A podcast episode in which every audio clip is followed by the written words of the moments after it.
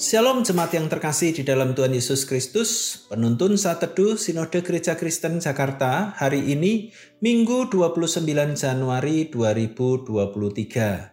Keteguhan umat pilihan, Roma delapan ayat tiga puluh satu sampai tiga puluh sembilan. Sebab itu, apakah yang akan kita katakan tentang semuanya itu? Jika Allah di pihak kita, siapakah yang akan melawan kita? Ia yang tidak menyayangkan anaknya sendiri, tetapi yang menyerahkannya bagi kita semua, bagaimanakah mungkin ia tidak mengaruniakan segala sesuatu kepada kita bersama-sama dengan dia?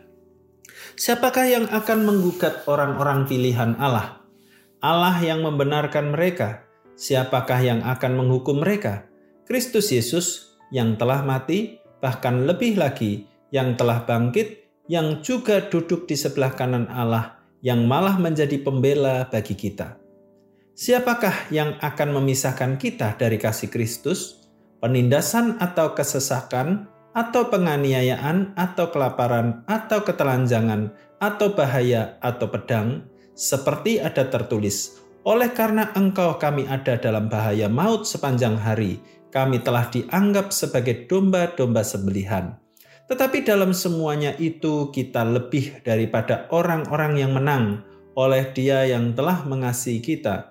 Sebab aku yakin bahwa baik maut maupun hidup, baik malaikat-malaikat maupun pemerintah-pemerintah, baik yang ada sekarang maupun yang akan datang, atau kuasa-kuasa, baik yang di atas maupun yang di bawah, ataupun sesuatu makhluk lain, tidak akan dapat memisahkan kita dari kasih Allah yang ada dalam Kristus Yesus Tuhan kita.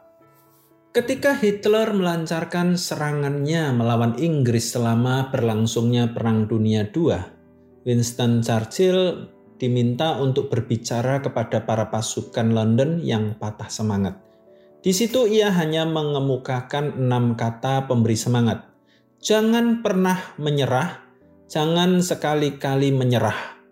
Paulus yang sedang dalam perjalanannya ke Yerusalem menuliskan suratnya kepada jemaat di Roma untuk menguatkan hati mereka dalam menghadapi kesulitan hidup sebagai orang-orang tebusan di dalam Kristus. Kesulitan-kesulitan yang disebutkan oleh Paulus di nas ini adalah pergumulan yang dihadapi oleh seluruh orang percaya di sepanjang zaman. Dalam kehidupan pelayanan Paulus sendiri, syarat dengan kesulitan bahkan penderitaan. Namun meski demikian, kebenaran Allah yang menyatakan kasih karunia-Nya kepada orang berdosa yang tidak menyayangkan anaknya sendiri, tetapi yang menyerahkannya bagi kita semua, menjadi kekuatan dalam hidup Paulus, sehingga dengan keyakinan Paulus dapat berkata, siapakah yang akan memisahkan kita dari kasih Kristus? Penindasan atau kesesakan atau penganiayaan atau kelaparan atau ketelanjangan atau bahaya atau pedang.